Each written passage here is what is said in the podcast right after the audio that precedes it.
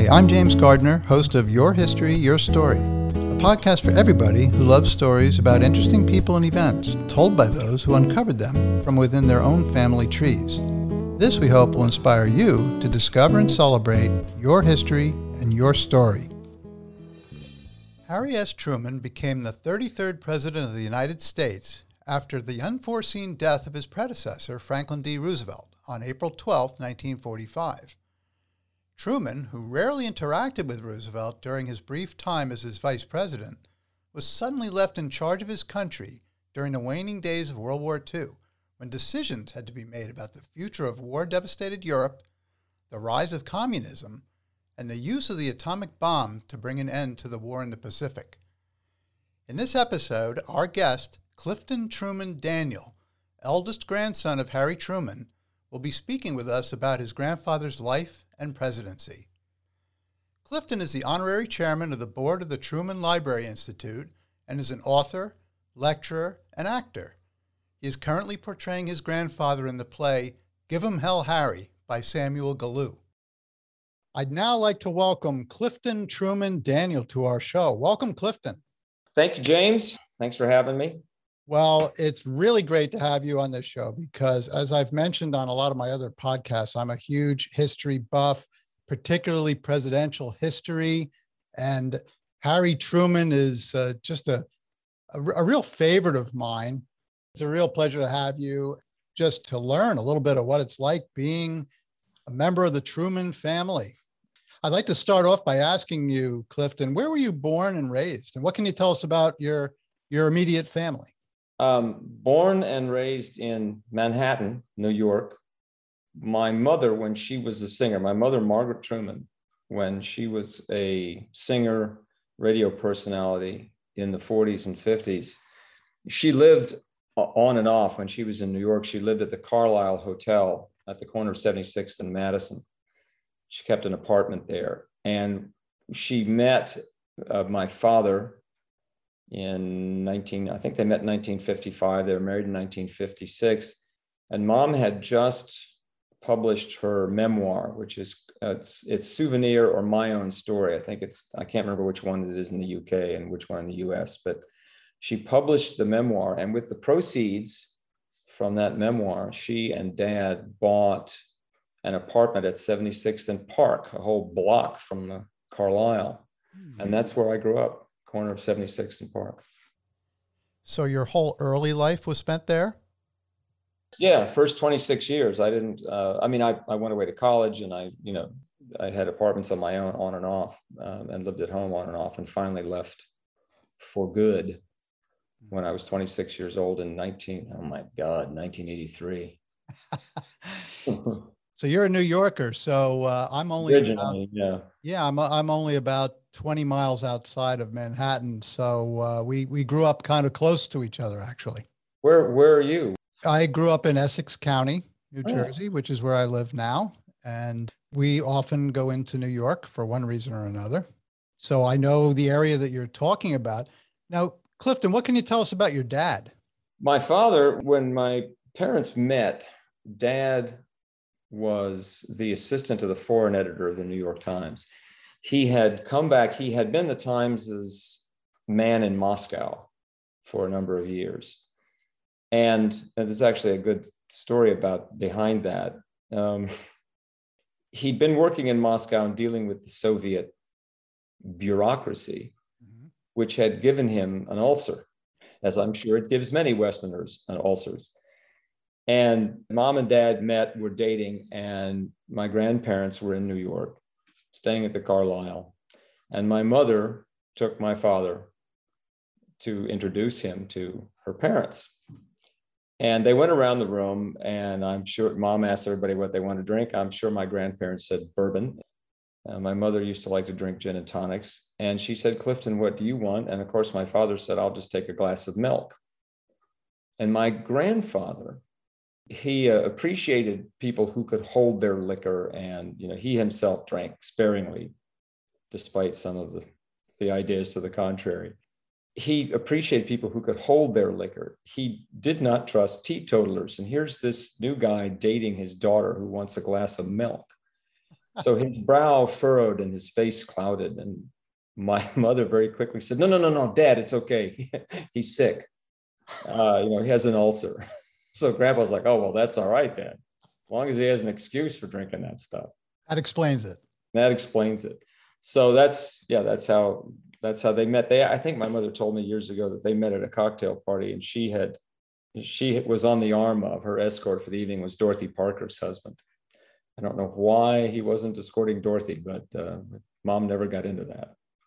That's interesting. So I have three daughters and I have three sons-in-law, and I know that when I met these young men, that I wanted to make sure that they were good enough for my daughters.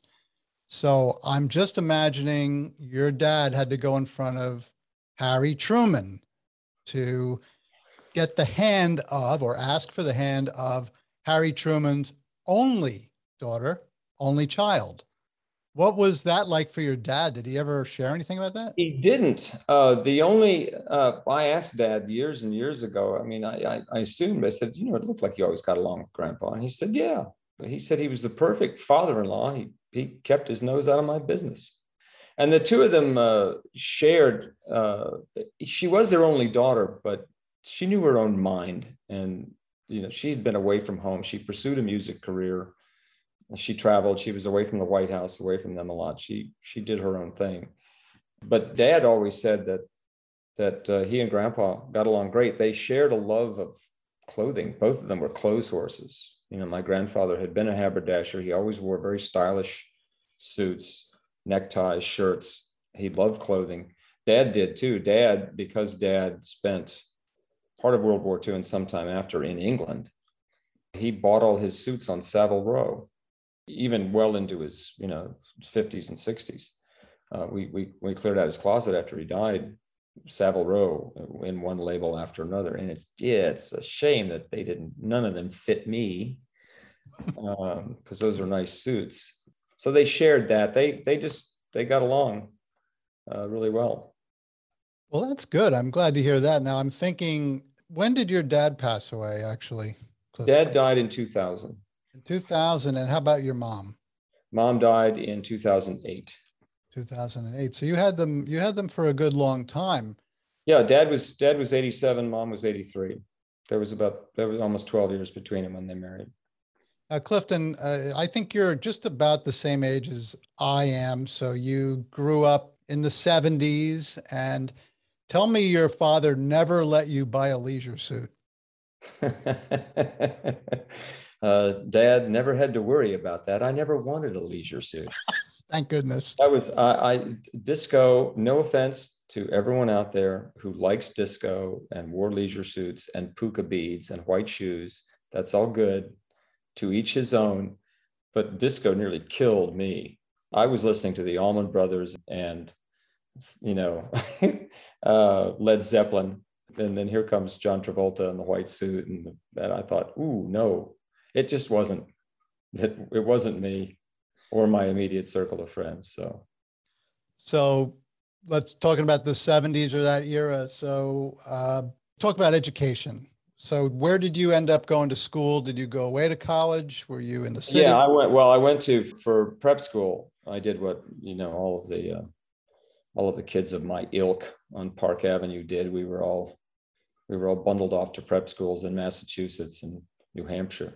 I went to Milton Academy in Milton, Massachusetts, and from there to the University of North Carolina at Chapel Hill, which was my father's alma mater. I, I only lasted two years at Chapel Hill and came home with the stated goal of becoming an actor mm-hmm. and basically futzed around New York for a few years before leaving, uh, you know, in, in 1983 uh, to go work for a New York Times owned newspaper in Wilmington, North Carolina. Terrific. So you had that journalist in your blood? Yeah. I, well, it, weirdly, I remember growing up thinking, I, you know, I'm not going to be my parents. I'm not going to do what my parents do. Yes, I am. I, a journalist and an actor. You know, what happened? Somewhere, you know, all, all of my standoffishness got completely derailed. I am my parents.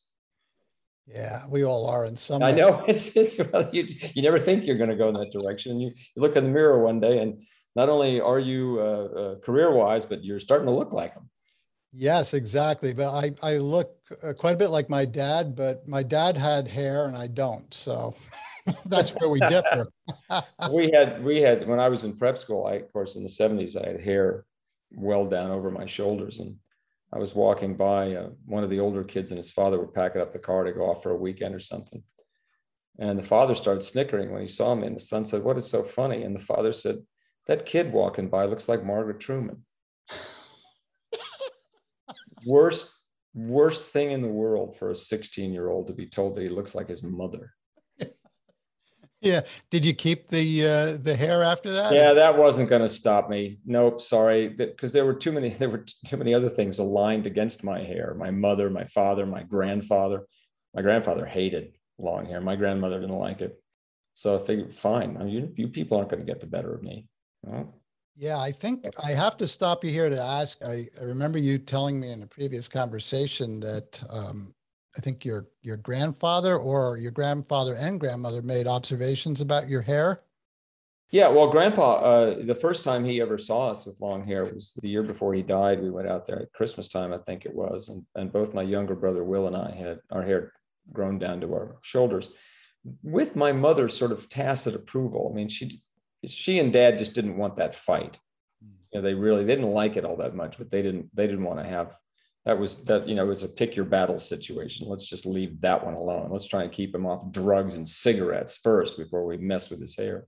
So uh, i grandpa we we forgot to check in with grandpa. You you you come in through the kitchen. Family comes in from the back through the kitchen.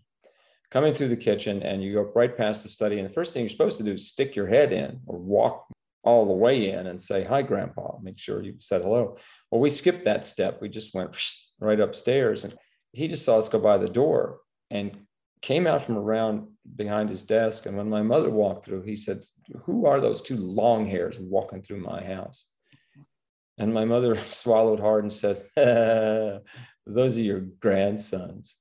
And he said, Well, they didn't say hello. Get them back down here. And mom yelled up the stairs, and we had to come back down, stand in front of grandpa, and say hi. He was not happy. He, one, because we ignored him, and two, because we were a couple of hippies, long hairs in his house. I thought my grandmother was different. A couple of years after grandpa died, she came to see us in Washington, D.C., where we were living at the time. And by that time, my hair was, you know, down the middle of my back. And I came down to breakfast and I got a bowl of cereal and I sat with my grandmother in the window nook. My mother was making breakfast for one of my brothers across the kitchen. And my grandmother very loudly said, My goodness, you have beautiful hair. And my mother swung around from the stove and said, Mother, don't tell him that for God's sake. He'll never get it cut now. True. Next time my mother suggested I go visit a barber, I said, No, Bess Truman likes my hair. You know, good enough, right? Yeah, it's good enough. But I, but the Truman Library gave me a letter years and years after that. I told that story a number of times, and they gave me an actual letter that my grandmother had written to her friend Mary Bastian. And in the middle of the letter, she says, "I'm so sorry our friend's having so much trouble with all those hippies seems something ought to be done about them. When I saw my two grandsons with long hair, I nearly expired. Thank God they were clean and had on good clothing. She hated it every bit as much as grandpa, but she was willing to overlook that just to annoy my mother. Oh, that was the objective. Yeah. The objective was just making life hard for her only child. Her only child. wow. wow. So Clifton, you you talked about that experience with your grandfather. What was it like being Harry Truman's grandson, and that is while while he was living. What was your interaction with him? Um, he was grandpa for the most part. My, my parents, uh, they didn't tell me he'd been president of the United States. I found out in school. I went to class the first day of first grade, and, and we all introduced ourselves, and I didn't say anything except you know Clifton Daniel. We are all supposed to say a few words about who you know who our parents were. And the teacher said, Well, wasn't your grandfather president of the United States? And I said, I don't know. News to me. So I went home that afternoon. My mother loved telling this story. I dropped my book bag at the door and I marched across the living room floor and I put my hands on my hips and I said, Mom, did you know that Grandpa Truman had been president? She said, Yes. But just remember something any little boy's grandfather can be president. Don't let it go to your head. But even then, it, that, that didn't mean anything to me. Six years old, I'm like, yeah, okay, great. As I got older, it was fun traveling with him because by that time, he didn't get Secret Service protection until after JFK was assassinated. So I think 1964 was when he first had Secret Service protection. But everywhere you went with Grandpa, doors were opened. You you know you got in the back door. You sat in the front row. You got the first seats. All of that.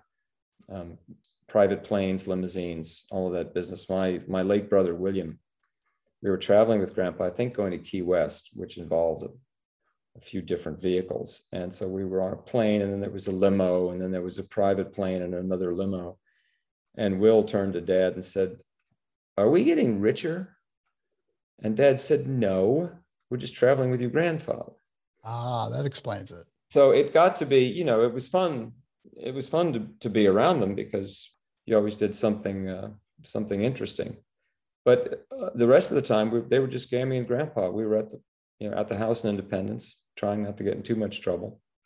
They're just grandparents. Was he a, a person with a good sense of humor? Oh yeah, uh, I I only discovered that really when uh, long after he had died and I was older. I was in my 30s and I really began to read and reread about him. Join the st- join the board of the Truman Library, all of that. When we were kids, he, he could be fun. I mean, there I have pictures of me climbing on him when I'm three or four years old and we're all smiling. So he could be a lot of fun, but he could also, you know, he liked his peace and quiet. He could also be stern. You know, if you were running through the house making a racket, you got stopped. Um, but never, never unkind. It was just, you know, lay down, lay down the law. Yeah. Well, I'm think of it that your grandfather was born, I believe, in 1884. So he was a, a Victorian era child. Uh, yep. And I would imagine that his view about how children should act in the in the home around adults was probably of that era. Well, and I and now that I think about it, uh, completely two faced because I can't imagine that my mother was that well behaved. she was, you know, uh, the, the story that she always used to tell. My grandmother was stumped one day because mom stopped eating dinner. She just there's nothing wrong with her. She just wasn't hungry. She just pushed her plate away. My grandmother had to fight with her and fight with her. Well, she found out that what mom was doing uh, had discovered a route that before dinner she would run next door to her aunt and uncle's houses. They both both uncles lived next door, or she'd run to her uncle uh, Fred, who was living in the house. She'd make the rounds of the aunt and uncles who everybody gave her a cookie or a cake or a treat or something. She was full by the time dinner rolled around. Really? So she was, yeah. I, so I can't imagine that. Uh, I don't know why grandpa was so stern with me. Maybe it's because he, maybe because mom wore him out. I don't know. that, that could be. Could be. What do you recall about, you know, any discussions that you had with your grandfather? Do you remember ever sitting and talking with him about things in general? Um, only once. Uh, you know, again, we were we were young, uh, and he was at that point. He was, you know, in his late seventies, early eighties and I said he he liked his peace and quiet. He, I mean, we you know we could sit around and, and talk to him if we wanted to, but we were mostly more interested in finding something to get into in the attic. Right. Or oh God, we got on the roof once. We were always trying to find some way to cause trouble. And the only time that the time that I remember sitting down with him for a discussion, we had driven out to Independence. My father and mother threw us in the car and we drove, stopping off at Colonial Williamsburg and uh, Gettysburg on the way. Great trips. Battlefields, yeah. And I loved Gettysburg. I mean, I like Williamsburg too, but I loved being able to walk the battlefield and stand on a little round top and look into the Devil's Den and, uh, you know, stand in the field, uh, Pickett's charge, all of that. So I, uh, we got to Independence, and I just wandered through Grandpa's study and looked on the just looking for Civil War books, and I found several books, including a uh, big coffee table book of Mathew Brady photographs, and I guess they were all tintypes, all different daguerreotype photos. And I just thought, whoa! And the battlefield at Gettysburg, Antietam. It was sadly a lot of it was post-battle, so they were there were a lot of pictures of corpses. Mm. But I was fascinated with you know matching up where I had been and and looking at the photos and, and reading about again what had happened at each place. And grandpa walked in, probably right off the bat, wondered why his grandson had dumped half of a bookshelf out on the floor and uh, realized what I was doing. And I don't remember much of what's said. I just remember uh, thinking, God, he knows a lot about this. I mean, he, he just we just talked about the battle for a few minutes. You know, how did you like the battlefield? Cool. It was cool. So that's one of that's I think the only historic, only history conversation we ever had. Do you recall the last time that you saw your grandfather? Um, it the, the last time I saw him must have been that. Um, I, I think it was that incident where he, the two long hairs walking through the house. I was 14, and he died when I was 15. When I turned 15 in June. He died that December, mm. and I don't remember he, but he was getting more and more frail. I don't think that that I saw him past that last time when we failed to speak to him first before going upstairs. We did not do Key West that year. He died in 1972. Last time we were in Key West together was 69. So we did not do uh, Key West, and I, I don't. We didn't go out there for Christmas. Christmas is when he was ill. I mean, he was in the hospital through because he died the day after Christmas. So he was in the hospital before, but we we didn't go out there to see him. And I don't we didn't go at Thanksgiving and I don't and we didn't go to Key West. So I think when I was 14 was the last time I saw him. Now, your grandmother, Bess Truman, former first lady, she outlived your grandfather by quite a few years, didn't she? 10 years. Yeah. There was a there was one year there was one year age difference between them he died in 1972 at 88 and she died in 1982 at 97 wow. Yeah she was born in 1885 he was born in 1884 how well did you know your grandma bess? A little little better because i had her for another 10 years and you know she came to stay with us in washington and new york uh, and we went out there to see her she uh, she had a good sense of humor, but also it's just that weird time. You know, it's it's your grandmother, and you sit down and talk to her, but you know, you're also a 20 year old. You know, where's the beer? You know, what's there to do in Independence? Nothing, at, at least at that time. Yeah, you're not thinking. And you're well, and you're kind of trapped in the house too. You know, you're you're under the Secret Service's roof. They kind of watch out for you and so I wasn't encouraged to to go run off or you know go anywhere. Do I didn't know anybody. I think so. The times that we went to visit my grandmother, you just kind of around her, and it wasn't for very long. We didn't stay, you know, weeks or anything like that. Just a few days. Yeah. Did I hear a story about? I recall hearing a story about your grandmother, Bess Truman, and bourbon turkey. Uh, she was asked once. Um, Grandpa liked straight bourbon. My grandmother drank uh, old fashions. And I imagine other kinds of drink, but she liked old fashioned. But somebody asked her once if it was true. They had heard that she poured bourbon down the throats of her turkey, her Thanksgiving turkey, to tenderize it. And my grandmother said, no, we pour the bourbon down the throats of our guests and they just think the turkey's tender. It's going to taste great. It's going to taste fantastic. So, uh, but yes, she had it. She all both of them had a good sense of humor, and both had. They didn't take themselves too seriously. The job, the work, their friends, their family, yes, but not themselves. So I want to ask you uh, if you can just tell us a little bit more about your grandfather. Like, what was what were his early beginnings? And uh, I know he was a, a veteran of the First World War. Can you tell us about his early life before he became president? Born in Lamar, Missouri, tiny town Lamar, Missouri, grew up in Independence, mostly the family moved to town not long after that. Uh, and he grew up in Independence. His father was a, a livestock trader and farmer, uh, all family of farmers and traders. And his grandfather, his maternal grandfather, Solomon Young, outfitted wagon trains and led them west from Missouri. So these were all hardworking farm people, livestock people. And he grew up and went to uh, grade school and high school in Independence with my grandmother. They were in the same class. They he first laid eyes on my grandmother in Sunday school when he was six and she was five. And as far as anybody can tell, he never looked at anybody else. He fell in love with her right then and there. And it wasn't it wasn't reciprocated through school. They were friendly to each other, but there was no there was no romance going on. Uh, that didn't start until later. But they so he went to uh, grade school and high school in Independence. He wanted to go to college or West Point or Annapolis, but his eyesight was too poor for the military. So he went. He went to work right out of high school. His, uh, they couldn't afford to send him to college. He went to work at. Um, uh, they were building a spur of the Santa Fe Railroad near Independence, and he was the timekeeper. He was the paymaster. He kept track of everybody's hours and, and uh, paid him off every two weeks in the local saloon. Uh, he must have made quite a sight. I think David McCullough sort of expanded on that. He must have made quite a sight. This skinny, bespectacled 18 year old and all these roughnecks with sledgehammers and picks. And he got along fine. He's, I think that's, that's where he, he himself said it gave him some experience in the handling of men. Mm-hmm. So it gave him some early experience on how you manage people.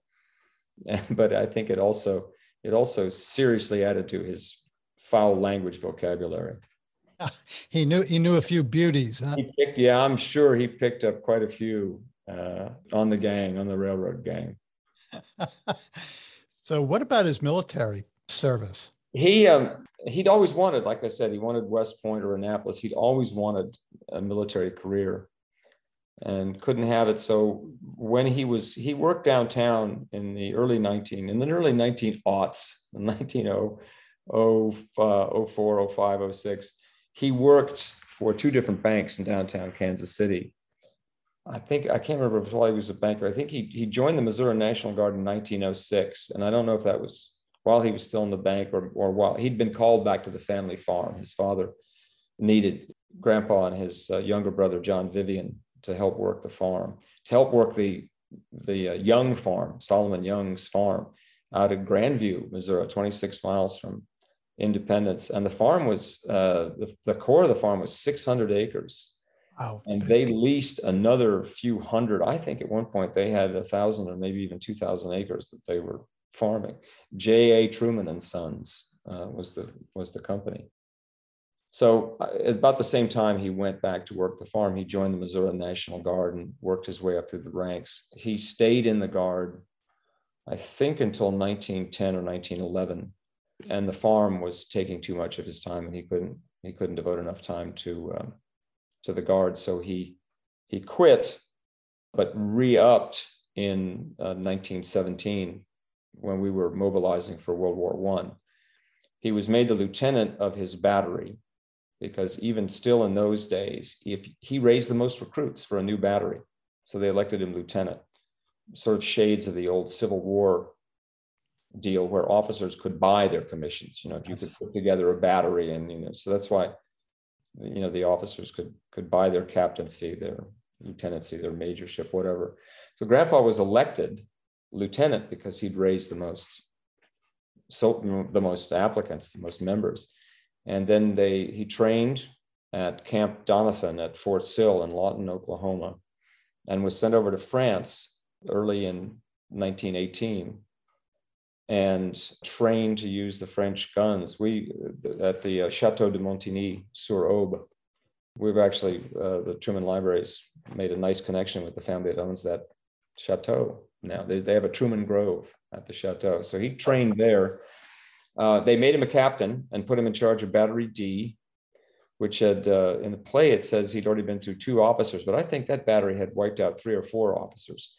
They were all educated, college and high school educated, most of them Irish Catholics, some Germans, but just a rowdy bunch, hard drinking. And, and if you, um, uh, it's like it's like being around a lion or, or a, dangerous wild animal and you show any sign of weakness mm-hmm. you're finished and a grandpa's success with them owed to the fact that the first thing he did was demote a lot of them after they got drunk the first night and stampeded some of the horses through the camp no he kidding. said, "That's it. You're, you know, you used to be a sergeant. You're buck private now, and your pay's gone."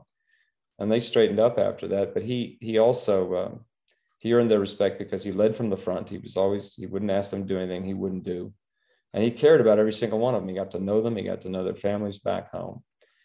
he brought every one of them through the war in one piece. And they, um, they marched with him in his inauguration in 1948. And those that were still living came to his funeral in 1972. And even a couple who were still living came to my grandmother's funeral in 1982. Lifelong friends. That is so cool. I mean, I remember seeing photographs of your grandfather with the World War One helmet on, but with the big spectacles on. Well, that and that was the first story. I those were uh, what they call pince nez, the nose glasses, no earpieces, mm-hmm. and you had to wear those because you otherwise you couldn't get a gas mask on. You couldn't get a good seal around the gas mask. You couldn't have any leaks on the side where your your earpieces are. And Grandpa's eyes were bad enough that he always kept a spare pair or two. And the first story that I ever heard when I was a little about my grandfather serving in World War One was when he was riding his horse and a low branch caught him in the face and knocked his glasses off. Well, they were moving the guns, moving the unit, moving the battery. And so he didn't have time to, to stop. So he took the spare pair out of his tunic pocket and finished what he was doing. And uh, after everything was said and done, he turned around and looked behind him to see how the men were doing. And his first glasses, his first pair, were sitting there on the rump of his horse. that is a great story. I love it. I, I love it's actually in his memoirs, or I've read that. I've, I've read that from his own hand too. So he comes back. He wasn't wounded at all, was he? No, no. He he came close. He wrote to my grandmother. He put everything in those letters. You think, you know, you should hold some stuff back, Grandpa. Like, like the fact that you got up one morning, rolled up your sleeping bag, threw it over your shoulder, walked 40 or 50 feet away, and a shell lands right where you were sleeping. You know, uh, then he writes that to my grandmother. I'm like, you know, yeah. Don't tell her that until you get home. That wasn't helpful. No, not helpful at all. So you know, he he came close, and it was hard. But uh, he himself, I think, said that, of course, the real uh, heroes in, in, any war and in that war were the folks that are in the front lines in the trenches. He was back with the guns. Yeah, we're thankful that he did make it through the war, and he came home, mm-hmm. and uh, he he went into the haberdashery business, didn't he? He did. How'd that come about? He did. He and his uh, Eddie Jacobson, Grandpa and Eddie uh, had known each other since Grandpa was a bank clerk and Eddie was the uh, the clerk for a dry goods store. Brought the receipts in at the end of the day every day, and Grandpa was the vault clerk, so he always took the receipt. And they just saw something in each other. Uh, when they met, Eddie was 15 and Grandpa was 22, so there's quite a bit of age difference but they they had lunch together every once in a while, just struck up a friendship, and then they ran into each other at basic training at Camp Doniphan. and the two of them together ran the only successful canteen. Each unit had its own general store canteen, not like today when you have an enormous base PX or two or three. Uh, but each unit had its own canteen, and almost well every other one of them, according to uh, legend, lore, history, every other one failed due to thievery, bad management, whatever except for Grandpa's and Eddie's. And they they uh, they collected uh, I think a dollar each from all the men to buy the initial buy the initial stores, the initial inventory, and wound up paying everybody back and then some. I mean, the, the, the men were their investors, and they wound up paying back their investors repeatedly. Grandpa joked at one point. He said, "We're we're learning like we're earning at about 620 percent, like Standard Oil." yes, they, definitely. So they did very well, and they naturally thought that that would translate well when they got back. And they made this uh, deal. They were both on the same troop ship, and I think the latest I heard was uh, they they were both seasick. They were both really ill, but you know, probably standing there at the railing waiting to throw up again. They they hatched this plan on the handshake. They uh, they decided on the way home and they uh, they opened Truman and Jacobson in downtown Kansas City, across the street from where the Muehlebach Hotel still stands today. I want to say it's like 11th or 12th Street, but they um, anyway the store and they did very well the first year. They earned the equivalent of about three quarters of a million bucks that first year, 1919, 1920. But the post-war recession tanked them their inventory was nearly worthless. Neither one of them wanted to declare bankruptcy. They, they, wanted, they wanted to pay all their bills. They wanted to pay back all their creditors. Eddie couldn't stick after I think two years. He had to declare bankruptcy. He just didn't have the he didn't have the income to be able to do it. Grandpa was a bit luckier. He was by that time a, a judge, a county judge of Jackson County, so he had a salary. It took him 10 years, but he paid back every one of their creditors. I'm thinking now. So your grandfather had not gone to college. Nope. He went away. He served his country. He came back. He was a, a haberdasher. He was a, obviously a, a pretty good businessman. But then you mentioned that he was a judge. So how did that happen? That was, uh, they call him a judge. There were three judges. These are not judicial, they're county commissioners, elected officials. And there were three in Jackson County, Missouri. There was a presiding judge, and then there was an Eastern judge and a Western judge covering the whole area. Grandpa ran for Eastern judge in 1922 uh, with the help of Jim Pendergast, who was an Army buddy. Jim's uncle Tom Pendergast ran the Democratic machine in Jackson County. And Jim had thought that Grandpa would make a, a good candidate for judge. And Grandpa had political ambitions. He had even, it's weird because you read one of his letters from France during the war. He mentions to her, you know, come back and have a little politics, maybe even run for Eastern Judge of Jackson County. There it was. So uh, Jim convinced his uncle that Grandpa would make a good candidate for public office. The joke being, and I think Jim actually told this to his uncle, he said that uh, Harry Truman's an officer in the war whose men hadn't wanted to shoot him. So he he was you know he had a good reputation. He was you know he had a lot going for him. And they he ran in 22 and won to two year term. And he ran in 24 and lost mainly because the Ku Klux Klan was against him in that election because he refused to join and he refused to to reserve all the jobs for white people. Mm-hmm. Uh, so he uh, he ran 24 and he lost, but also because the, the two factions of the Democratic Party in Missouri had split, the, the St. Louis faction and the Kansas City faction were at odds over, over plum jobs. And they lined up against not just Grandpa, but they lined up against the Pendergast. And they and so he lost in 24 and spent two years. I think he ran a savings and loan. He ran, he sold memberships to the Automobile Club of Greater Kansas City, I think it was took some law classes at what is now the University of Missouri at Kansas City School of Law, uh, and then ran again in, in uh, 1926 for presiding judge and won that election. And that's a four year term. And he won again in 1930, another four year term. And then in 1934, he, he ran and won a seat in the United States Senate. So, 1934, he is a United States Senator from Missouri. And in 10 years, he was to become vice president of the United States. So, how did that happen? I mean, it, it's only 10 years, really. I mean, 10 years is not a long time. He's, you know, again, he, he was a judge. Uh, he was, uh, so he was a freshman senator in 1934, and then uh, vice president during a very critical time in the United States history. World yeah. War II was going on.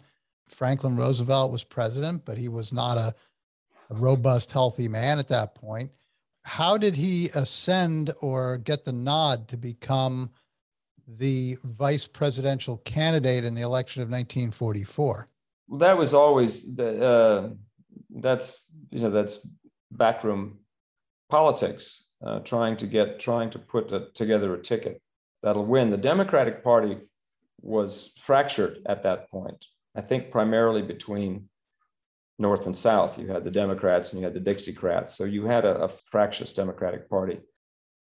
Henry Wallace had been Roosevelt's vice president. And the feeling was that Mr. Wallace was just a bit too liberal to run again liberal mostly i think they were afraid toward the soviets he was he was sort of soft on the whole idea uh, very liberal a brilliant man and apparently a, a, just a cool guy but just not what the party uh, muckety mucks wanted you know if because and thinking ahead you know the president was not in good health and thinking you know if we have to deal with and and that shows you something about history you know they're already in 1944 thinking about what it's going to be like to deal with the Soviets after the war. Right.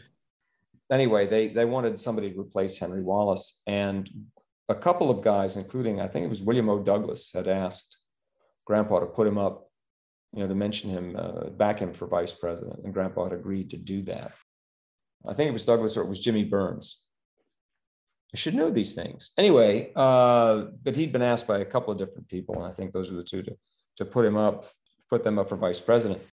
And he had agreed to the one who asked him first. I think it was it was Byrnes. But behind the scenes, people are lobbying to get him in there. He was a choice candidate because he was palatable to both the North and the South. He was from a border state from the Civil War, Missouri. He had been grown up in a Confederate leaning household. Mm-hmm. Although the, they'd sworn an oath to the Union, it was Confederate leaning household, divided as Missouri was in those days so he was palatable to both the North and the South. Plus, he had a good reputation as a senator, not only among his colleagues, but he was nationally known because he had been in, he'd been investigating waste and fraud in the military buildup leading up to the United States entry in the war. You know, the what we all used to joke about in the 70s and 80s, you know, the $10,000 toilet seats and stuff like that, the way the cost overruns, uh, machinery that didn't work, planes that didn't fly, uh, there was one plant, and I won't say, well, I can't say what company was making it, but the wings were too short and it crashed a lot, mm-hmm. things like that. And so he had been saving this country uh, not just billions of dollars, but lives uh, to equipment that otherwise would have, would have killed them. So he had a national reputation. It was a bipartisan committee. They were not they were not grandstanding. They were not making they were not even doing a lot of publicity but word got out that he was doing the right thing. So he had a good reputation. So he was he was very palatable to the party. He he satisfied. It was all about party unity. It's all about holding it together. So that's why he became the candidate. But it was the last thing he wanted. He his joke was, of course, you know, the, the old story that a, a woman had two sons. One became a sea captain and one became vice president of the United States. Neither one of them was ever heard from again. Yeah, definitely.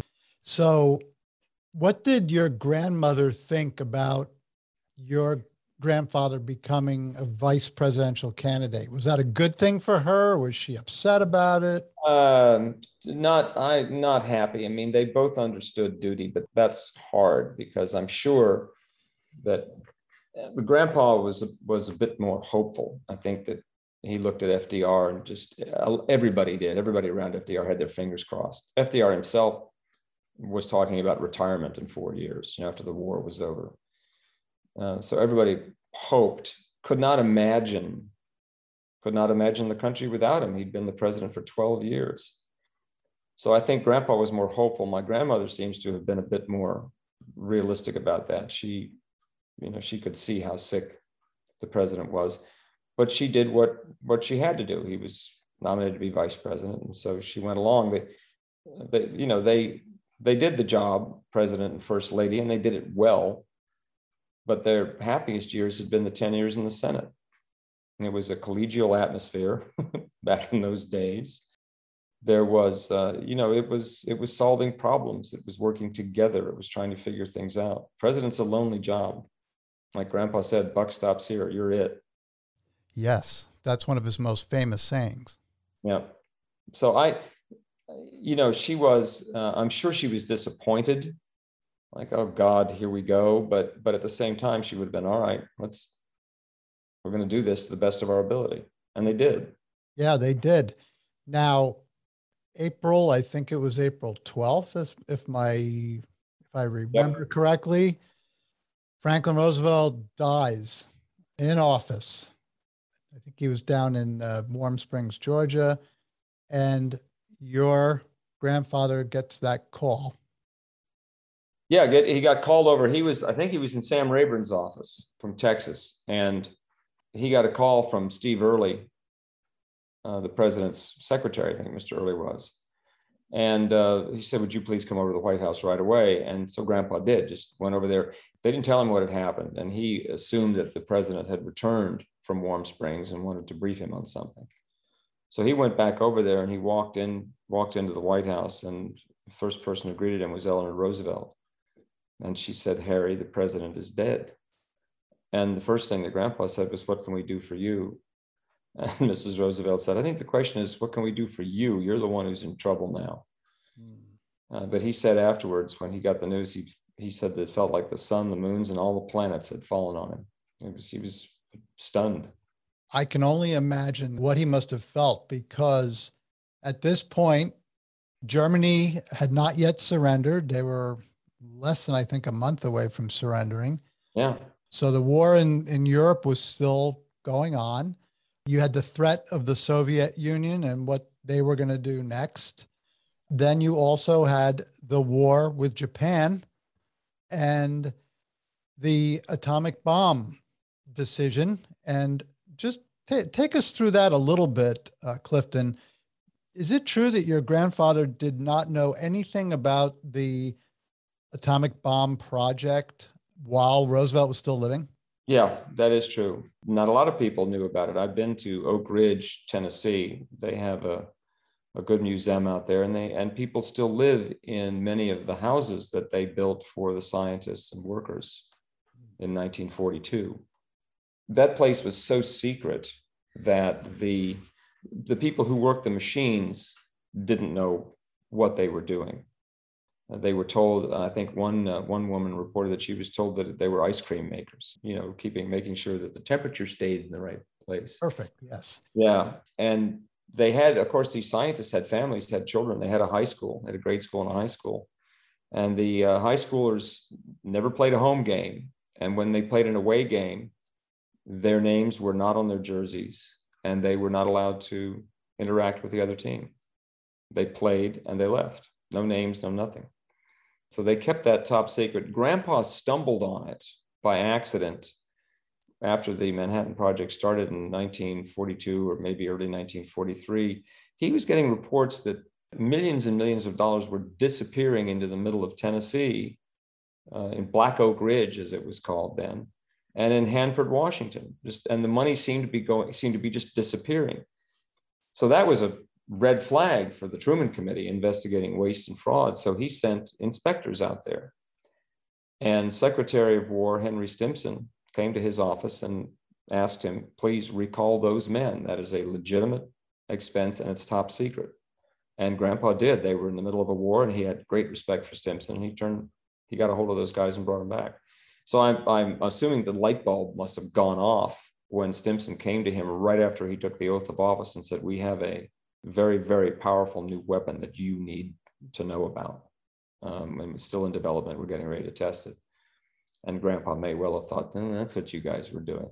He probably knew for certain a week, uh, almost two weeks later, when Stimson came to brief him fully and brought General Leslie Groves, the manager, the chief cook and bottle washer for the Manhattan Project. They snuck General Groves in through a side door so that nobody would see him come to meet the president. Again, secrecy. And General Groves and Secretary Stimson gave Grandpa a full briefing on the weapon, but he did not know about it, fully about it until then.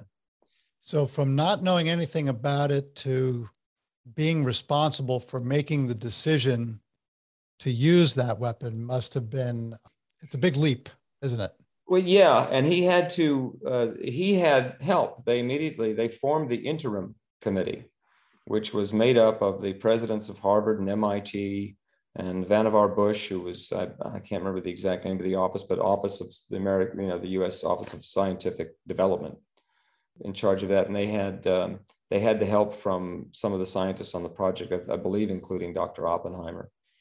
And the point of the interim committee was was basically twofold: to decide whether or not the weapon should be used, and having made that decision, if to be used, where and how do you use it and they went through various scenarios. And what they all came up with at the end, the committee's recommendation was to use the weapon and to use it unexpectedly on a Japanese target. They felt that there was some discussion of using it on a deserted island out in the middle of the Pacific as a, as a demonstration for the Japanese. But there was the feeling that the Japanese were the, the military anyway. And I'm not, I don't mean the people in Japan who were caught up in the middle of this, but the military was so determined to resist to the last that a, a, uh, a demonstration it was felt would not convince them. And it would have to, it would have to be real consequences.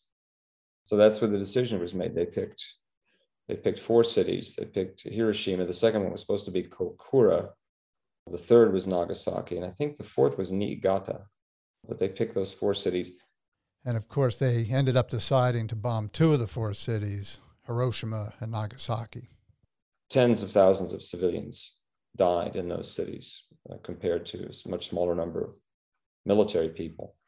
But each city had a military component. Hiroshima, for example, was the headquarters of uh, two armies and one regional police force, as well as a port where they were uh, soldiers uh, embarked for China and other points from Hiroshima. Nagasaki was a shipbuilding center. You had the Mitsubishi shipworks at Nagasaki. So there was a military element to each of those cities. So there must have been many components involved in making that decision that your grandfather had to make. But one of the things I've always read about is that had we not dropped those bombs, that the Japanese military and most likely many of the civilians would have been brought into it as well to defend their island, and it w- could have cost, you know, hundreds of thousands, if not uh, up to a million Allied losses, casualties, invading Japan as opposed to using the weapon. So that was another consideration in the decision. That was, yeah. His first, uh, his his priority, he always said, was to was to stop the war and save American and Japanese lives, mm-hmm. in that order. And there were the numbers are all over the place, but generally, uh, they expected. There's one number that that's sort of a solid number in advance. They were still planning, even when when they were talking about using the bomb, they were still planning the invasion of Japan, which was supposed to start that fall. And they minted half a million Purple Hearts in expectation of casualties, American casualties alone. Wow. And I believe this country is still using those Purple Hearts. They have not run out of that original half million in all the wars since, just to give you an idea of the number. The the other thing to consider, and I, my family and I have been to Hiroshima and Nagasaki twice, collected, we, we interviewed survivors and collected those interviews for the Truman Library, and they are used as part of the new atomic bomb exhibit mm. in the Truman Library so that you have you have both sides. As I told my, my children years ago, it's important they understand their great grandfathers and their country's position and decision, but also to understand the Japanese side, to understand what that cost, particularly what that cost the people of Hiroshima and Nagasaki, and what it could cost any of us if we let it happen again. So, but that still using those uh, Purple Hearts and, and talking to survivors, uh, they even the ones who who uh, say that the decision was wrong. We didn't, Japan was beaten, it was unnecessary, it was cruel. Even those will tell you that they were being trained with bamboo poles, being trained to fight. Children, school children, older school children being trained to fight. Uh, housewives, grab any utensil you can. They were attached to regular military units. So civilians were going to fight alongside, and they, the government was telling them that it was better to to fall like the cherry blossoms. That uh, everyone in Japan should fall like the cherry blossoms and die a beautiful death rather than suffer the uh, ignominy of defeat.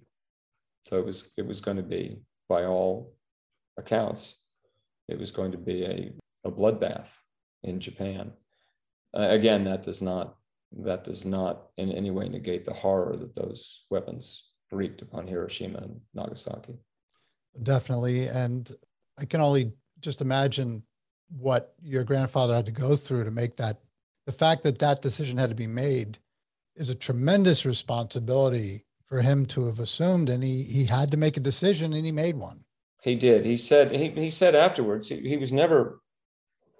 He was asked, oh, you know, several times. You know, did it bother him? Yeah, it did. He was asked on the beach at on Wake Island. The story goes that uh, Joe O'Donnell, a photographer who had taken some of the initial photos in Hiroshima and Nagasaki after the war. O'Donnell was shaken badly by what he had seen. And he was uh, alone with Grandpa on the beach at Wake Island. And he asked him, Did he ever have any regrets? And Grandpa said, Yes, hell yes, you can't. You know, you don't want to have to do that kind of thing. And he even stopped. There was a, I think it was Senator Richard Russell of Georgia, wrote him, sent him a telegram telling him, you know, use as many of those bombs as you have. And if you don't have enough of those left, use standard weapons, use conventional bombs, blow the Japanese, just just destroy the island, hit them with everything. And Grandpa wrote him back and said, "No, you don't. I don't want to do that. I regret having to do this, and I'm not going to do any more. But then I absolutely need to." He took after the second bomb was dropped on Nagasaki. Um, to Grandpa, that seemed a little quick. That was only three days later that they dropped the second bomb after Hiroshima. And at that point, Grandpa took control of nuclear weapons back from the military to whom he'd given it initially. And it, it rests with the president to this day civilian control of nuclear weapons. Grandpa's joke was, I don't want some dashing lieutenant colonel to be the one to figure out when to use one. Yeah, definitely. So, this is all within four months of taking office. This all happened. And, you know, we could we could go on forever about your grandfather's presidency. There were so many different important aspects of it, and I don't want to minimize any of them. He certainly had to get involved with carving up Europe uh, with Stalin and Churchill and the Marshall Plan and all the different things in those areas. And then, of course, you know, trying to uh, stem the, the spread of communism. And then, of course, you had the Korean War, and your grandfather had to fire General MacArthur. There's so many different things that happened, but I wanted to just focus in on a, on a couple other lighter notes, shall we say, about Harry Truman's presidency. And one of them is, and we're going to get a lot lighter here, but it was very important. Tell us about what happened to the physical White House while your grandfather was president. Well, in three words, it fell apart it uh, I I did a I do I give a speech on the the restoration of the White House. It he they they kicked him and my grandmother and my mother out in early 1949 after he had won, or late 1948 after he'd won the election.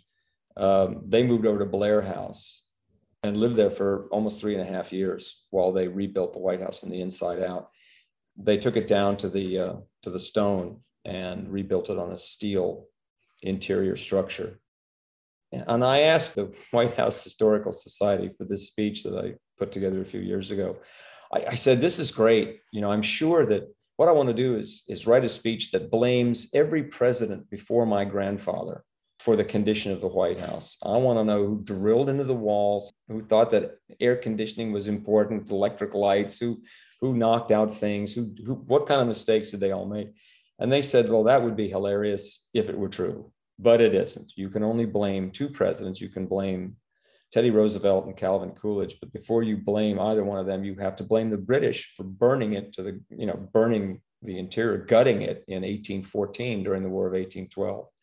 Fire burned really hot, and then a storm, a, a squall, a rainstorm, doused it very quickly, and it cooled quickly, and all the brick crumbled, the the all the wood was gone, the brick crumbled, the stone cracked. But because it's the symbol of this nation, they built it back quickly. What had taken them originally eight years, they did in three years. So there was less brick. Some of it was inferior, and the White House wasn't quite the uh, the bulwark that it had been. And then along comes Teddy Roosevelt and wants to enlarge the state dining room, so he knocks out a load-bearing wall. Oh. And suspends the floor above it from the roof so he's now got a he's basically got a hammock. The second floor is now on a hammock just sort of you know swinging from from the roof. He also took out he also took out the west staircase. There were two grand staircases and he took out that one and that wall. And so now it's now, now the second floor is hanging from the roof. And then calvin coolidge comes along a couple of decades later and redoes the roof and redoes the third floor using concrete. So now you have concrete squashing something that's holding up the floor like a hammock. It started to crack almost immediately. And by the time my uh, grandparents and my mother moved in, you could see the cracks in the walls. In the upstairs study, when a butler brought my grandfather his lunch one day, both of them felt the floor shifting under them, swaying. When grandpa was in the east room for a ceremony, he noticed that the chandelier was wiggling as the as the uh, color guard marched under it. And finally, the leg of my mother's piano in her sitting room punched through the floor of her sitting room into the family dining room below and dropped the ceiling a foot and a half, broke a beam and dropped the ceiling. And that was it. They got him out of there, gutted it, and rebuilt it. Oh my gosh! When they rebuilt it, they they gutted the interior part. Yeah, yeah. They left the walls. Grandpa insisted he wouldn't even let them. They wanted to, to knock off some of the stones so they could drive trucks inside to do some of the bulldozing work and and you know carry out debris. And Grandpa would not let them. He made them uh, take the trucks apart outside and rebuild them inside. They were not allowed to touch the symbol of this country, not not touch the stone. That's tremendous. Did I hear also that they, while they were rebuilding and gutting, that they actually found some of the scorched timbers from when Yeah. the house was set fire? Yeah, I think so. They found scorched timbers. They found old stonemasons marks. Found all sorts of cool historic stuff on the inside. That is definitely interesting. So when did the the Trumans move back into the White House? March of 1952. Of course, he was Oh. out of office less than a year later. So You know, all that work, all that work on that whistle stop campaign, winning the presidency, and I'm sorry, you have to move out of the house and go live at the small place across the street, The Blair House. which was lovely. Blair House is gorgeous. Blair and Lee houses, they're they're together, two houses together. They're really, you, you know, if you can't live in the White House, oh, Blair House is not a bad, not a bad backup. It's beautiful.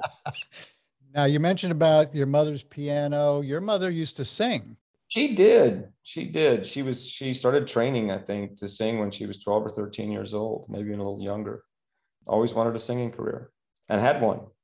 She took some flack for it. Of course, being the president's daughter, there's that famous Paul Hume of the Washington Post wrote a less than kind review of my mother's concert, and Grandpa was in a foul mood that day. He was he was already, I think, already embroiled in Korea. And his and his oldest friend uh, charlie ross his press secretary had died at his desk that morning of a heart attack. So grandpa read mr hume's review and dashed off a letter calling mr hume a few names and telling him at the end that if he ever ran into him he was going to need a new nose uh, stakes for black eyes and perhaps a supporter below Give him Hell Harry, right? yeah well the mail when it came out when hume apparently wasn't going to publish it but a colleague at another paper Hmm. got wind of it, so they had to go ahead with it. But the mail, I think, ran 80 to 20 percent in favor of Grandpa defending my mother. Yes, I've only heard positive things about defending his daughter. And uh, that is somewhat famous story. And now I recall you telling me that was Mr. Hume was also a did he do some He was singing? also a singer. Yeah, I gave a speech uh, up into a retirement home up in Evanston, Illinois. God, this must have been 20 years ago.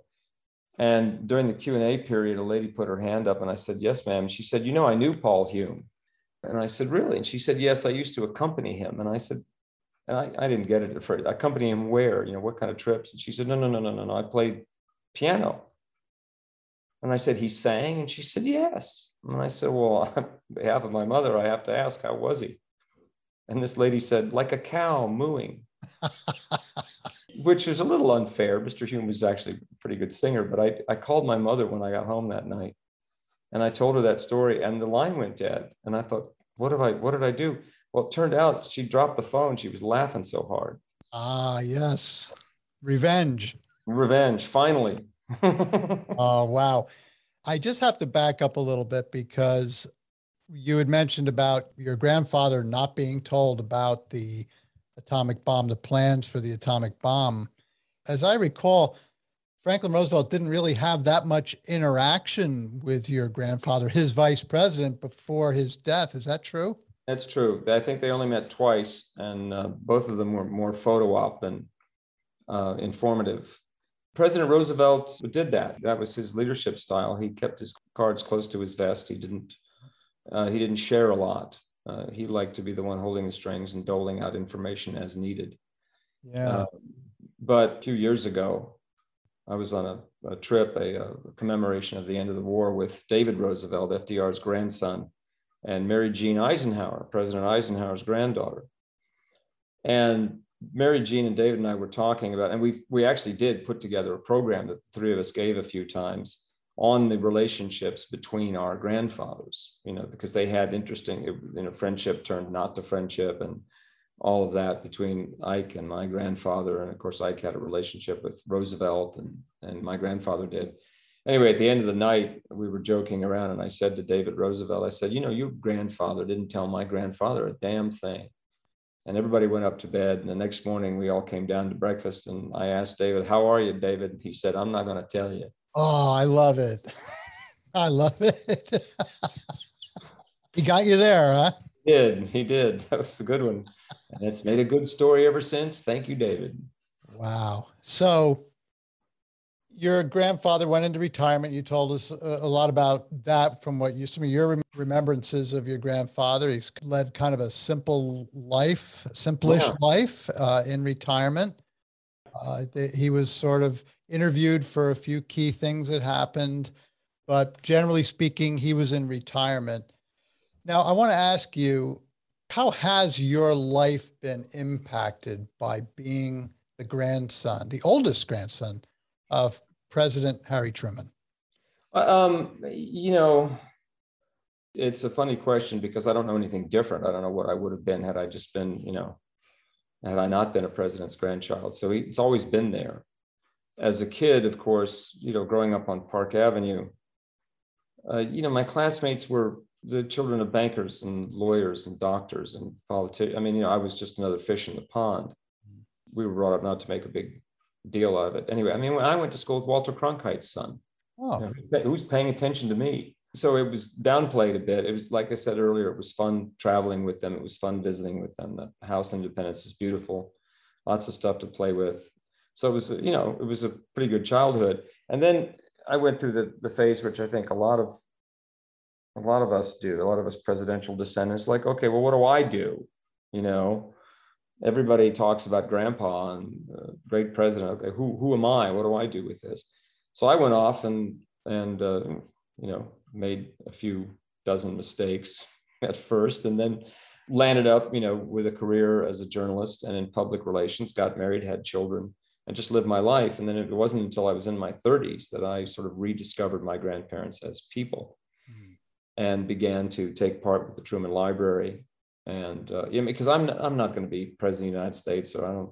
Politics is not for me. But one of the best things about my grandfather and my grandmothers, they were they were really good, decent human beings. I always tried to do the right thing. They had a sense of humor. They didn't take themselves seriously. I just really liked them. I liked them as grandparents when I was little, and I liked the uh, the adults they were before I knew them.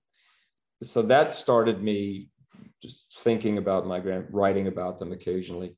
And then in after taking early retirement about nine years ago, just giving lectures on him and and her and on um, on the presidency in the White House.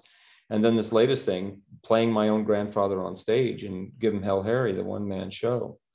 So it, you know, it sort of swung from, you know, completely not doing anything with the family legacy to like jumped in with both feet, you know, playing your own grandfather on stage, which is fun, but it's it's just weird. I you you could not have convinced me if you had told me 30 or 40 years ago, yeah, you're going to play him on stage when you're an old man. no, you are out of your mind. And here and you so, are. Yeah. You know, so you know, going from uh, a grandchild to uh, doing my own thing to jumping back in with both feet, it's interesting. So you're actively giving these performances now. Yeah.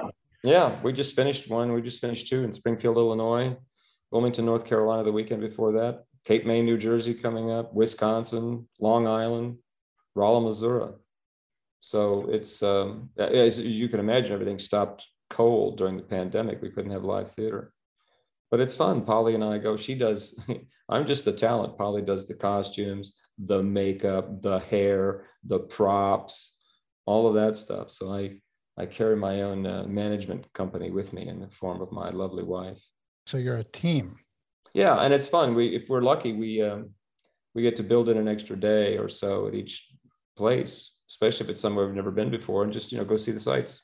Yeah, and see things like my wife Kelly and I. We we're a team on this podcast, and we're we work pretty well together. We don't fight that much. there was a, just as a quick aside. There was a when we were in Hiroshima, we went to a sushi bar, sushi restaurant, but tiny place, about eight seats at the bar, and then another four in a window table. And the couple who were uh, the sushi chef and the woman who was working with him were a fantastic team. They, you know, they just weaved in and out seamlessly. She was clearing off plates and refilling sake glasses, and he was making sushi and keeping up a banter with everybody. And finally, our uh, our guide Kazuko Minamoto was so curious. She's like, "I wonder, are they married?" And we we got a couple of sakis and it said, "Go ahead and ask, find out what the relationship is." And so she asked him, "You know, what are you married?" And the husband grinned real big and he said, "No, divorced." Oh, no kidding me. They were divorced, but they had a good business and they worked well together, so they kept at it. I, I don't know if they if they'd each remarried, but he just he was tickled pink to tell us that he and, and his wife was his ex-wife was smiling as well. They're just like, "Yep, works." It worked. Oh wow! So when you went to Japan to visit, I understand it was very impactful to you because there's a story about your son and uh, is it Sadako? A person by the name of Sadako. Sadako. Sadako. Sorry. Can you tell us that story? Yeah, I had never, you know, I learned about the atomic bombings in school, like you and everybody else. The only difference between us is that I could go home and fact check, you know, with my mother and, and ask questions. And I, our, our textbooks don't tell you much. It's, you know, c- covering all of US history. You get a page or two pages of the atomic bombing, the end of the war, a picture of the mushroom cloud, but you don't really, I never really knew what had happened to the people uh, on the ground, the Japanese. When Wes was 10, uh, he brought home a book, Sadako and the Thousand Paper Cranes. And it's, it's, uh, it's a slightly fictionalized true story. Sadako Sasaki was two years old when the bomb destroyed Hiroshima. She and her family escaped virtually unharmed, luckily, but Sadako developed radiation induced leukemia nine years later.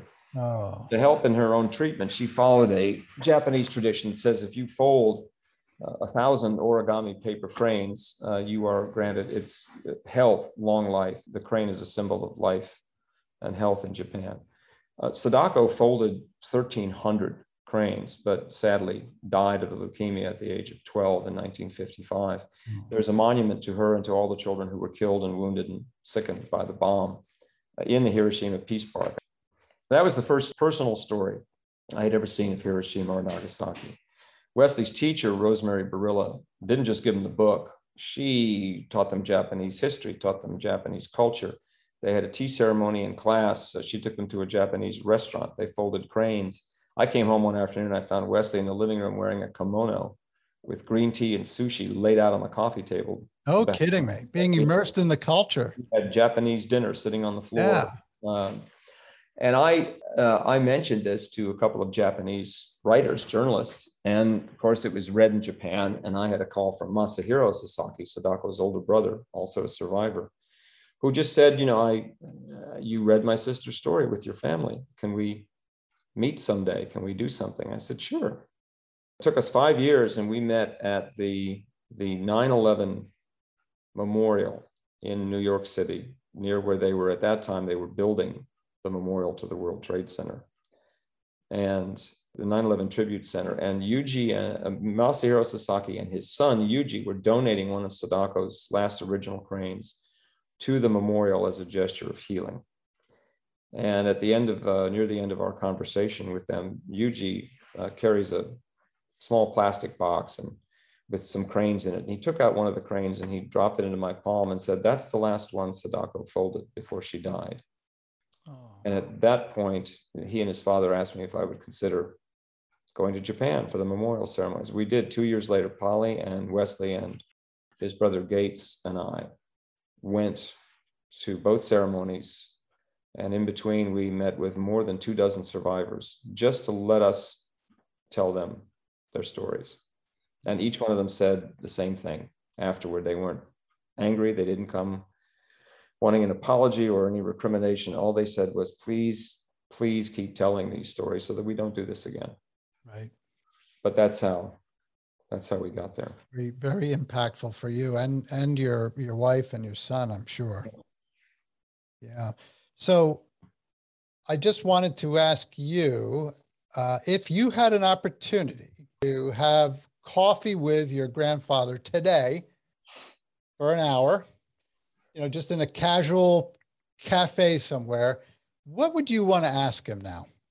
Um, I, you know, I, you and I talked a bit about this the other day. Uh, I, I think, uh, and I can't remember what I said then. So good, you're going to get something completely new. The, I think I would just, it would be all over the place. I'd want to ask uh, about his early life. I'd want to know what it was like uh, working a farm, being a judge after that, fighting in World War One, uh, meeting my grandmother, working for the Pendergast organization. You know, what was that really like?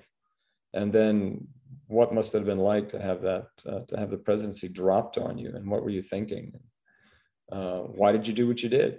I mean, he's he's written all this. We know his reasons, but I think it just, you know, and I would hope that it would be uh, uh, over a, a cup of coffee. It would be a fun conversation. We had Polly and I had a wonderful conversation yesterday morning, leaving Springfield, Springfield with uh, Paul and Sally Page. Paul Page is, did the uh, announcements for the Indy 500. Uh, he may still, oh. but uh, yeah, Paul's been in the business a long time, and they're a great couple. And we we just we, you know breakfast was meant to be an hour. We were there for three hours, just talking about it because it was fun. And I would I would hope that we get Grandpa started on something like that because um, I would want his his sense of humor uh, and his perspective on a lot of that stuff that you just you can't get as easily from the pages of a book or a televised interview. Yeah, if only we had that opportunity to do that. Yeah. What a gift that would be. But there is a lot written about your grandfather, and, and you do have surviving documents that he wrote. But I also understand that your grandmother burned a lot of letters. yeah, she did. We they wrote constantly. They wrote they wrote like twice a day when they were apart. You know, the morning because they had morning and afternoon mail in those days, and um, they wrote hundreds of letters to each other during their courtship and after, between uh, 1910 and about 1955, when they were good and well retired. So 45 years of letters. The Truman Library owns 1,362 letters that my grandfather wrote to my grandmother we only have 184 of hers back. And that's because grandpa came home one day in 1955 around Christmas time. And he found my grandmother in front of a roaring fire, burning all of the letters she'd ever written to him. Oh, he, he oh. stopped her and he said, You know, what, what are you doing? What do you don't? She said, It, you know, it's my business. It's you've read them. They're my, they're my. She said, But good Lord, think of history. And she smiled and said, Oh, I have. Oh. I didn't understand. You know, she didn't want her private correspondence out there. He didn't mind his, but she, um, you know, she just didn't think that was anybody's business but her own. The 184 letters that survived, I put them into a book a few years ago with a lot, matched them with grandpas in the 1920s and 30s. And it's, uh, you know, there's, uh, there's some stuff that's, uh, you know, she has some opinions, not always good of people which you do in a letter. So I think she just she just figured that was nobody's business but her own. She's right. I mean, it's too bad we don't have them. I'd love to read them. Yeah, but they are uh, they are ash and atoms now. Definitely. So I'm going to ask you now. Let's let's talk about you, Clifton. You're busy doing performances and portraying your grandfather. Do you think you've captured his essence in your acting? I hope so, at least some of it.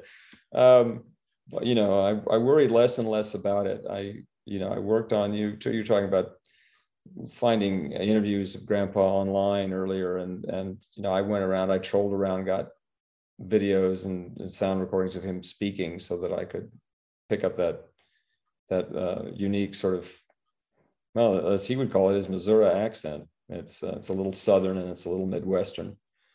Um, so pick up his accent and watch videos to get some of his hand mannerisms. Although you always you always get a different thing between when he's doing public speaking when he's just sitting around talking to people. So I, you know, I tried to do that as accurately as possible, but also to have fun with it. Again, like I said, he had a sense of humor, and the play is very well written. There's lots of information and lots of fun parts in it. So um, you know, I, I just try to try to relax and try to relax and let the DNA do some of the work. We're speaking on Zoom right now. I can see you, our, our listeners cannot, but you do resemble your grandfather. And I've seen pictures of you in character with your costume and everything. And you really look a lot like him for the show. So, how can people find out about how to get tickets, how to go see you? Um, uh, I should update my website. Google Clifton Truman Daniel, and there's a website with the dates on it. I need to update it in the next couple of days. I think it's I think we've got through Cape May on there, but I need to put the rest of it on um, so they can find it that way. And I also have an agent in New York who schedules Gardner Arts Network, Jeanette Gardner. I like the last name. Yes, yes, uh, uh, spelled exactly the same. You're probably cousins. We could be. I haven't found them yet. sure we'll find each other at some point. So, last question. Yeah. Clifton, what do you want your legacy to be? I, you know, I don't know. Um, I think just my grandfather's favorite headstone, and I'm sure he got this question too, but it's a bigger deal coming from an ex-president. Uh, his favorite headstone, he thought the most appropriate headstone in the country was uh, in Tombstone, Arizona, on Boot Hill. Uh, it simply says, "Here lies Jack Williams. He done his damnedest." So I think that's a pretty good legacy to have if you just do your best and a lot of it's in the i don't know about the big picture but a lot of it's in the small things treating people decently trying to do your best with whatever you're doing you know, a speech or a performance play. You know we have a friend down in wilmington listening to the news and listening to all the opinions. We're all at each other's throats. And her attitude is just you know what? I have i have my own problems. I have my own life to lead. I don't need to worry about the politics and and all the craziness. You know, just try to get along with people as best you can. Doesn't matter what who they voted for or what they think. Just try to be a decent human being. I'm with you on that one, Clifton. And I really have been a a student of American presidents for many years, even as a little kid. And I always admired your grandfather very much from what I've read about him, uh, about the decisions he had to make and uh, how he approached things. And the buck stops here. I just love that. It says so much about him, I think. But just an amazing man, amazing family. And you know what? I didn't know your grandfather, but I've gotten to know you the last uh, couple times we've spoken, and you're an amazing man too. And I love what you're doing. And I hope I get to be able to see one of your performances. Well, what uh, the one the one you probably have. Well, I think you and I talked about how far Cape May was from where you are, but it's Cape May on uh, October 10th. Ah, would you ever be up this way again soon? Long Island on the 22nd at Long Island University. So those are the closest that I'm coming to you anytime soon. And, and the rest just we'll leave up to uh, we'll leave up to Jeanette and booking and luck and all of that. Well, thank you again. I, I appreciate all you're doing and all the work you're doing to uh, keep your grandfather's memory alive. I wish you and your family the best, and I'll look forward to talking to you again soon, I hope. Thanks, James. This has been fun and all the best to you and yours. Take care of yourself, and we'll talk again someday, hopefully. All right. Thanks again. You're welcome. Thank you. Bye bye. So, for all of our listeners, keep discovering and telling stories that inspire you and others. Have a great day. Thank you for joining us for this episode of Your History, Your Story. Please subscribe, share, and check out our website at yourhistoryyourstory.com for episode notes and bonus content. We'd love to hear from you if you have any questions, comments, or a story to tell. Be well and God bless.